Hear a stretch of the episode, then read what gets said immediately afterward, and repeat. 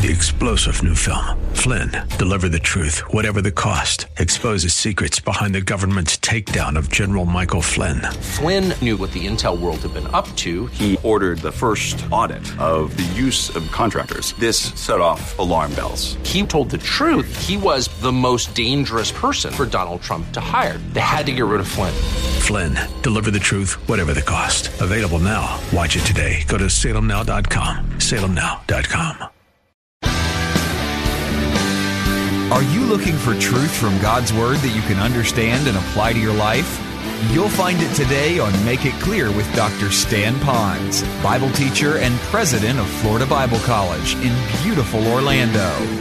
Listen now as Stan makes it clear.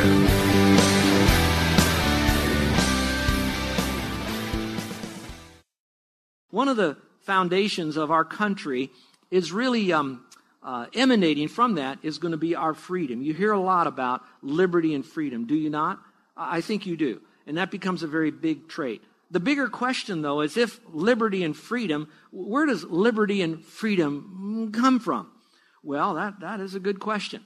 Well, I believe it really comes back to our founding fathers. Our founding fathers defined for us as a nation by laws what our freedom will be. They believe that a country that's going to have freedom, that it needs to be documented and it needs to be like a purpose statement. For us, it would be the Constitution.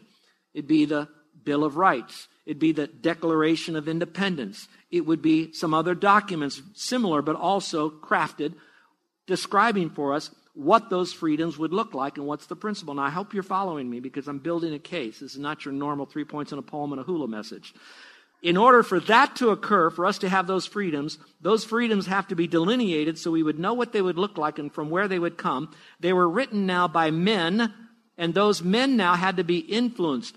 So you have to ask the next question, who influenced those men? So if you take the framers of our Constitution and you go back to who actually influenced them, you'd have to go back to those who were their mentors, those books whom they have writ, or they have writ, or read, so they would understand what was feeding their particular minds.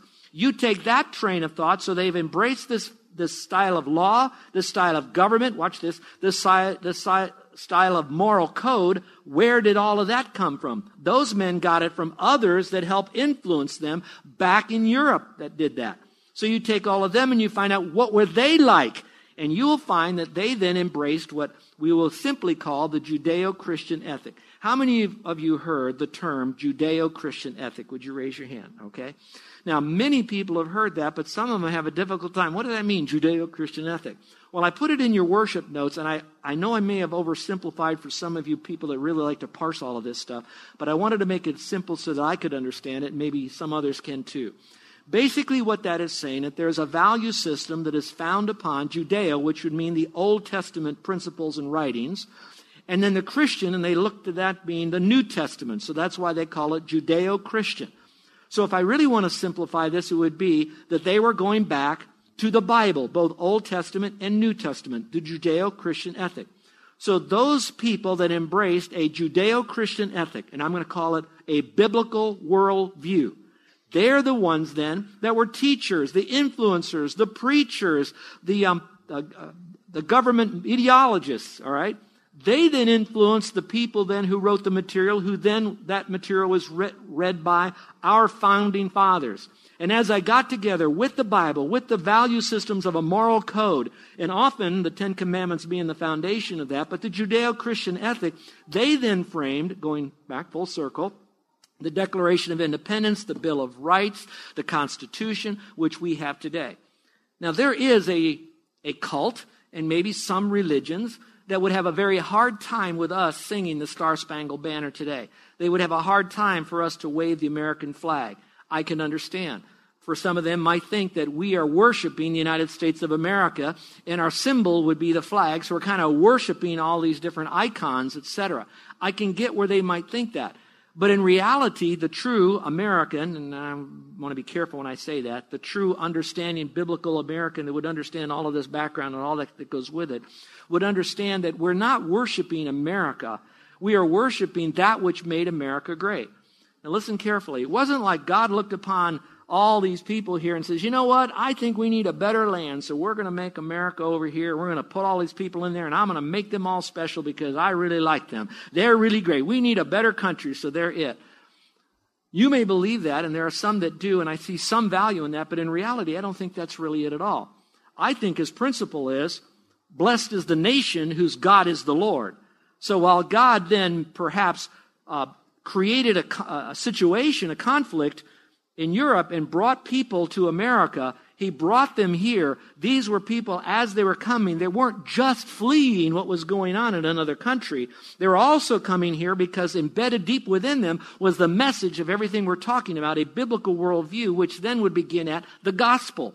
So while they would come, they were not just coming to find another land, they were also coming to reach whoever would be in this other land and then have a place where they can then use it as a foundation to build a new nation of those who would be Blessed is a nation whose God is the Lord. So then God looked upon that and he was blessing his word, not the people. And as long as the people were willing to follow the word, then God would be blessing that because he's really giving glory back to himself because he's only fulfilling that which he said he would do. Blessed is the nation whose God is the Lord. And so it starts with the individuals. Then it starts with families. I believe then it would go into the local churches and then in communities and, and on all over. So as an individual, as a family, as a church or religion or uh, community backs away from the Judeo Christian ethics, then we have some issues. Now, let me give you a quote going all the way back to the founding of our country. And there's gazillion quotes. I know I'm exaggerating, but some of you know what I mean by that. This one's coming from Thomas Jefferson. And let me pause for a moment.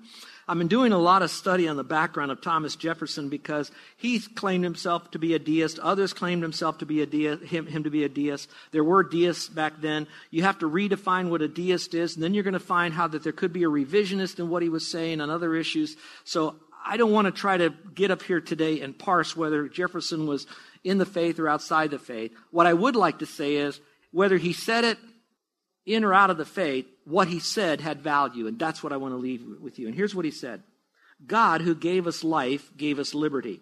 Can the liberties of a nation be secure when we have removed a conviction that these liberties are the gift of God? Indeed, I tremble for my country when I reflect that God is just, that his justice cannot sleep forever. Now, when I read that last part, what screamed at that last sentence was what I just read to you in Psalm 11 here. And what he's basically saying is God's justice, what he just promised he would do to those who are violent, God, wicked haters, all right, then he would then say, he, I don't want him to sleep. His justice demands that he will have to awake someday and judge them. Even Thomas Jefferson saw that way back then. So we had today sung the Star Spangled Banner, and I'm so grateful for our worship team who led us in the third verse of that because it really said, In God we trust. And that's really where it all began. So I'd like you to now leave Psalm 11 and go with me for just a moment to John chapter 8. John chapter 8. and then I'm going to quickly go through these seven um, ethics, seven Judeo Christian ethics or principles for you so you could have those. Some of you are still wondering which would those, those be for our country, and I've selected seven. Could be more, could be less, but at least these seven. But for just a moment, I would like you to look at John chapter 8, verse 32, because we are talking about freedom. And in John 8, 32, it's a very simple verse. It says here, And you will know the truth, and the truth will make you free. So now, if you want to look over every country to the degree that that country would know the truth, that truth would begin to set them free. Now, what is interesting for those of you that have turned there, look to the verse right before it because you're going to see where that truth is wrapped. All right? Verse 31, it says So Jesus was saying to those Jews who had believed in him, If you continue in my word, in other words, if you abide in my word, then you are truly disciples of mine, and you will know the truth, so the real question about how do I really know the truth is not to stay on the outside looking in and, and grab the Bible once in a while. It's those who say the Bible is the bedrock of truth. I want to know the book. I want to live the book. I don't want to use it as just a political, historical book. I don't want it to look at it, look at the Bible as a legal book. I want it to be God's mind on paper. Everything that I want to know about Christ is going to be found in His Word here. So I'm going to continue in the Word. Then it says I'm a true disciple of His and I will know the truth. And it's at that time the truth will make me free. So truth can make free, but part of it is predicated upon what we do. Now look in verse 36, same chapter. So if the Son makes you free, not your works, not your religion, not a political system, it says, For if the Son makes you free, you will be free indeed. So look up here for just a moment. So while we will have all these different laws, and a lot of these different laws are to quote, protect the freedoms of various people. But sometimes when we make up these laws, the freedoms that we're protecting is the freedom to continue to violate God, the freedom to go against God's word. And that's not freedom at all.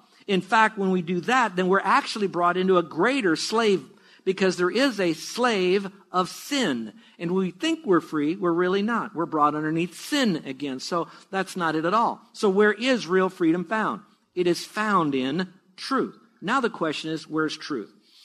Scripture says God is truth. Scripture says the Holy Spirit is truth.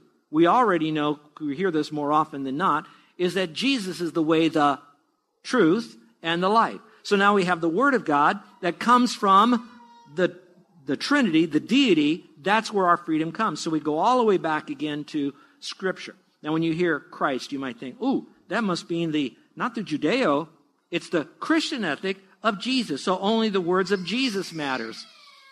It does not matter just the words of Jesus because all of Scripture, all of the Word has been inspired by God the Holy Spirit and God the Father, God the Son, and God the Spirit are all one. Now, that's my case for that.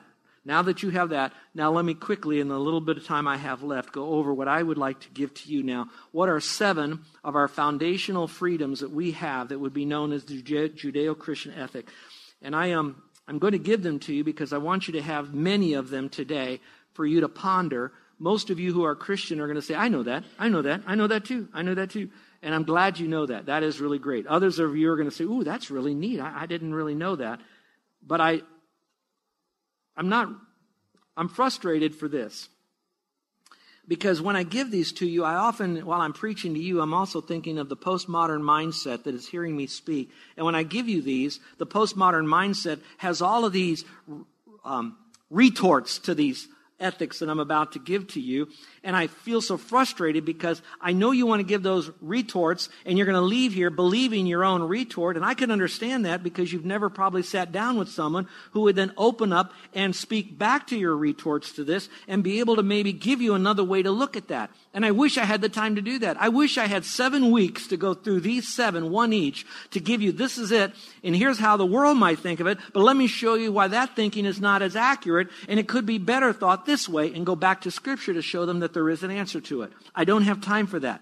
But I want to assure you, this is not just seven little points, let's go to dinner now. No, these are seven points that you can drill deeply, and the Word of God has answers, and there are great Bible scholars that will explain how this really fits in biblically, politically, socially into our lives. So these seven are really important truths for you to know, to own, to live, and to teach your children.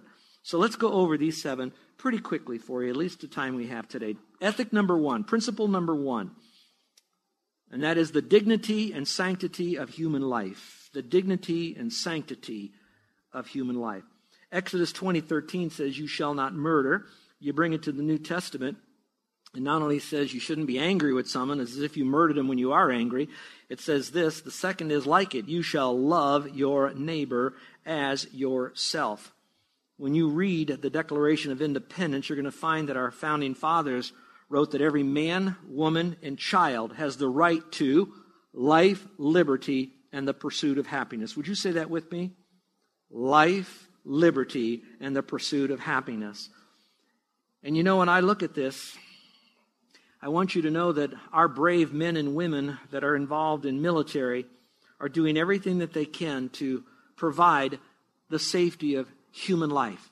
They believe in the dignity of human life, and it's everywhere. In fact, I think the most basic need, other than salvation, in fact, I think this need comes before salvation. And you'll see why in a moment. I think the basic need is the need to exist. Think about that. We have the right to exist. So when I think of human life, I think of those fetuses. They are human. You might call them a preborn, but they're human. We know enough to agree that they're preborn and they exist because if you're a drunk driver and you hit a pregnant woman and she and the baby dies, you're credited for two deaths. That little baby has a right to exist. I know that America is often referred to as the policeman for the world, and there is a great movement today that's trying to pull back America from being the policemen and policewomen for the world. And I understand why. We're expending so much money, so much energy. We're giving so much to a world that often doesn't even want us to help them. I, I, get all of that. I really do. And I, I want what's happening. What's happening to families that have lost loved ones and they, they, their sons and daughters are, are home maimed after they've taken over a community to help that community have a right to exist, only to have another group come in and slaughter the men, women, and boys, and we've lost that city. I, I know, I, I, but we cannot give up whatever we can do with what we have to do it with to preserve the right to exist. And so while we're out there doing that, let's do that here. And let's, let's remember that we do not want to slaughter God's creation, whether they're whales or monk seals. But I would only pray that we would put as much effort and money into saving preborns as we would some animals that are out there as well. So they have a right to exist. And I pray that that began our country and that we too would still have that same passion because that is really the beginning of every civilization. That's the ethic upon which any healthy civilization will exist. Number two, ethic number two, the traditional family. And you know where I'm going with this the traditional family. So we're going to call this the sanctity of marriage, the sanctity of life, the sanctity of marriage. To do this, I need to explain to some of you that might be new in this. There's a word that's called hermeneutics. Hermeneutics is basically the science or the study of the proper interpretation of Scripture. And to understand Scripture accurately, to know God's mind accurately on this, instead of grabbing a verse here and grabbing a verse there, there are proper interpretive laws that you take to Scripture so that you would make sure that you have the accurate, most correct understanding of the passage of Scripture. One of those principles is called the first mention principle. That means that through Scripture, when God mentions something first, that is almost like throwing the bowling ball down the aisle. That's the direction of that truth. And so you want to find out what was said at the very beginning of that truth. Then you follow that bowling ball of truth through Scripture, and you're going to find that it will stay within the alley. It won't jump into another field or out in the parking lot. It's going to stay right in the field. And if you do this, the sanctity of marriage began here with the first mentioned principle. And as you run it through Scripture, you're going to find that this is held in the confines of Scripture, and it's not to deviate from it into some other kind of transgender or new way to try to define yourself or same sex marriage. So let's look at the passage in Genesis chapter 2. Already, right off the bat, second chapter of the entire Bible. It doesn't wait to get further deeper into, into the Bible. It starts right off, right after creation. So the Lord caused, so the Lord God caused a deep sleep to fall upon the man, and he slept. Genesis 2, 21 through 24. Then he took one of his ribs and he closed up the flesh at that place. And the Lord fashioned it into it doesn't say another man. It said into a woman. And I, I'm not trying to be funny here. I just want to make sure that you see the distinction clearly. Into a woman. The rib which he had taken from the man. And he brought her, the woman, to the man. Not to a man who turned into a woman, but the woman, first mentioned. It was a woman to the man. The man said, This woman is now bone of my bones and flesh of my flesh. She shall be called and there it is again. It's like God is saying, listen, this first mentioned principle is screaming at you, the traditional family, called woman, because she was taken out of man. For this reason, and now you can underline this, shall a man leave his father and mother, circle father and mother, because you're going to see again father and mother. Now you're going to see how this is going to be taken through the rest of Scripture. Remember, there was no father and mother before this was written, in a sense, before this occurred, because there was no woman until God made the woman here. And then from the man and the woman, other children came. But God wrote this here so we would see right from the very beginning it was God's intention that there would be a father and a mother. And then he's to be joined to his wife, not to a, a bisexual person, but to his wife and they, husband and wife, shall become one flesh, implying that a man and a man cannot be one flesh. I don't care what you stick where and where. It says, a wife, they shall become one flesh, not another woman to a woman. It's a man and a woman, husband and wife, one flesh. This is the biblical view of marriage and family. It's the basis of our society, and it serves as the backbone of a healthy social order. You ought to write that down. This is the backbone of a healthy social order. Now, that's not to say that when you have two sexes together, that you might not have some degree of happiness in that relationship for X amount of time. You can see them jumping up and down with glee. I get that. But happiness is still not joy. Now, at the same time, I can also read you many of families where husbands and wives were also not happy. There was no joy and they divorced. But that still doesn't nullify the truth of the fact of what God had to say. So when it goes back to this, the healthy social order is a husband and a wife who follow the biblical confines of Scripture. And God has instituted that right from the get go. Now, I would like to say more about this, but you can imagine the amount of time that I don't have.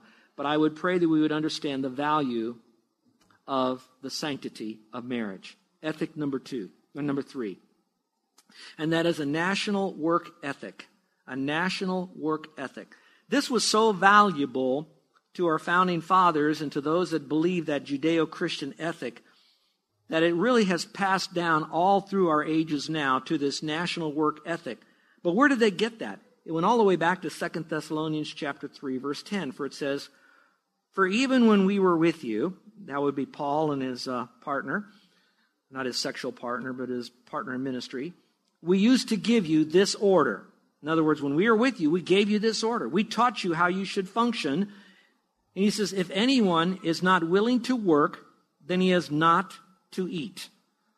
Now, that was said in a context where people were now slacking off their working because they thought the Lord was going to come back at any moment. So they thought, ooh, the most spiritual thing to do is not work. Let's sit around here and wait for the Lord to come back. He'll be here any moment. And what it was basically saying, no matter what's happening in the world, it's important that you work. Whatever happening in the spiritual world is that you work. So the meaning that people should work for their own livelihood, and I'd like to say this, that people are to work for their own livelihood, stay with me now. There is enough scripture that also says, and also for the legitimate needs of those who are legitimately unable to work. So, yes, when we work, we work for ourselves, but also for others. And if you look in Scripture, you're going to find that from the Old Testament law, Old Testament principles in Proverbs. You're going to find it even when the Apostle Paul spoke that he did this so he could then help others that couldn't do this.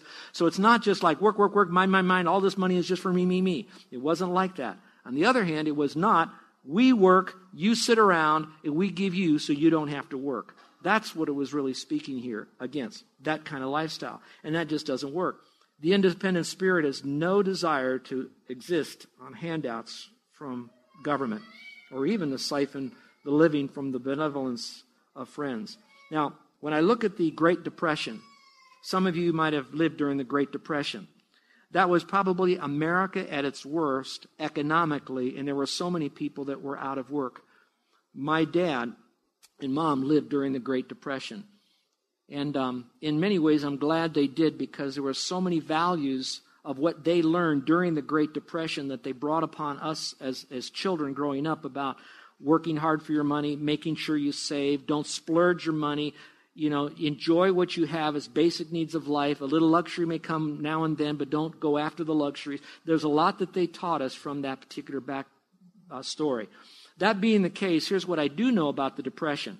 America, when they were at their knees during the Depression time, they still joined heart to heart and hand to hand, and they rebuild the economy of our nation into the mightiest in the world, which then gave us the opportunity to do something for the rest of the world.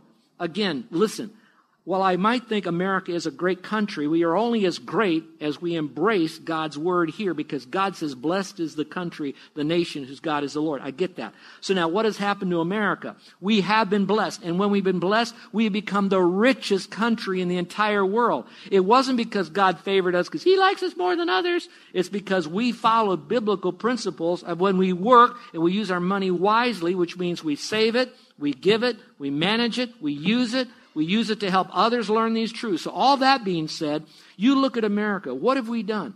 We have gone around the world and we have poured millions, trillions of dollars into other countries that were really hurting. Did we not? And we did that because of our work ethic to help them that had not at the time. Follow with me, if you will. We bombed Japan nuclear. We bombed Europe and after we did, and the war was over, we went back into the places that we demolished and we rebuilt those countries with many of the values that we had. And so when the world looks upon us in the past as that mighty country of America, they might want to know where did that come from? You're listening to Make It Clear with the teaching of Dr. Stan Ponz, founder of Make It Clear Ministries and president of Florida Bible College in beautiful Orlando, Florida. Make It Clear is dedicated to taking the Word of God with clarity into every person's world. It is the support of listeners like you who make the ministry of Make It Clear possible. You can provide your tax deductible gift to Make It Clear online by going to makeitclear.org. Or you can mail your gift to Make It Clear, P.O. Box 607901, Orlando, Florida 32860. Thank you for helping us make it clear. If you would like to have Dr. Ponz speak at your church or event, please send us an email at tellmemore at makeitclear.org. Thank you, and remember to make it clear.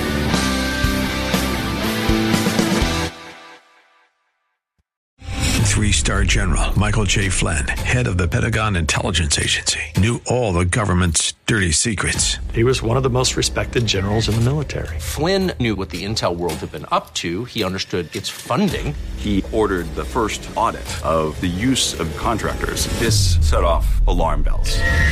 The explosive new documentary, Flynn, Deliver the Truth, Whatever the Cost, uncovers the facts behind this scandal. Flynn told the truth. He was the most dangerous person for Donald Trump to hire. I find out the worst enemy that I'm going to face in my life is right here in America. They took my assessment and they wanted me to change it. And I was like, I'm not changing it. They had to get rid of Flynn with in depth interviews, archival footage, and never before seen personal records of the man behind the headlines. I just felt like I was drowning. Flynn, deliver the truth, whatever the cost. Available now. Watch it today. Go to salemnow.com. Salemnow.com.